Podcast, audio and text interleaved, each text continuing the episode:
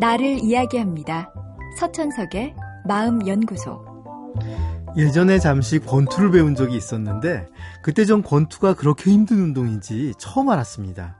세상에서 가장 긴 3분이 있다면 권투 경기의 한 라운드가 아닌가 싶습니다. 연습이 힘에 붙여 권투 실력은 크게 발전하지 못했지만 그럼에도 권투에서 배운 건 한두 가지가 아닙니다.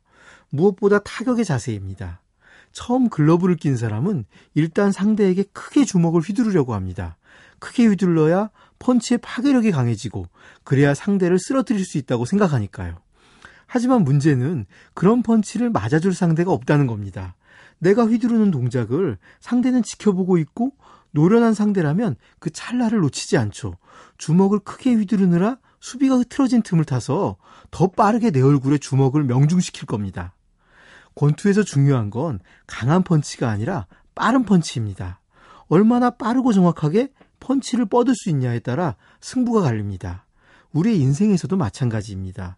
무리한 욕심보다는 기회가 왔을 때 빠르고 정확하게 자신이 준비한 걸 보여줄 수 있어야 합니다. 큰 것 한 방을 기대하기보다 작은 성공을 제대로 모아가는 능력이 중요합니다. 수비를 할 때도 마찬가지입니다.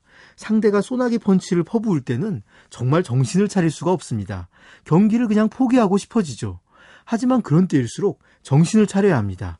정확히 가드를 세우고 자신의 얼굴을 보호하십시오. 중요한 건 눈을 감아서는 안 됩니다. 눈을 정확히 뜨고 상대의 빈틈을 노려야 합니다. 내가 지금 밀리고 있다고 하더라도 한 번쯤은 내게 기회가 올 겁니다. 상대가 욕심을 부리고 방심하는 순간을 찾아야 합니다. 그리고 그 순간에 내 주먹을 상대에게 뻗으십시오. 인생에서도 한없이 밀리는 순간이 있습니다. 정신없이 얻어맞다 보면 내 인생은 이대로 끝나는구나 싶을 때도 있죠. 하지만 그런 때일수록 정신을 바짝 차려야 합니다. 분명 내게도 한 번의 기회는 옵니다. 그 기회를 놓치지 말아야 합니다. 권투에서 맷집을 강조하는 이유가 여기에 있습니다. 맞으면서도 정신을 잃지 않으면 분명 기회를 잡을 수 있으니까요.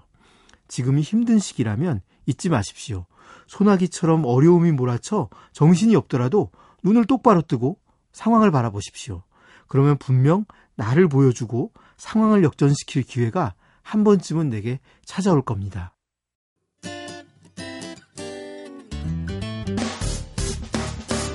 기쁠 때면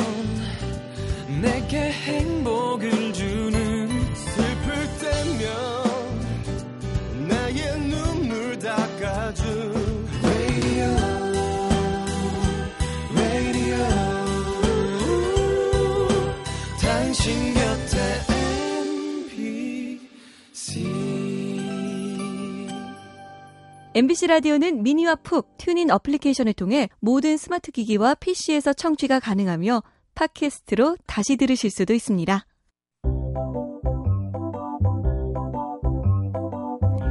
서천석의 마음연구소. 지금까지 정신건강의학과 전문의 서천석이었습니다.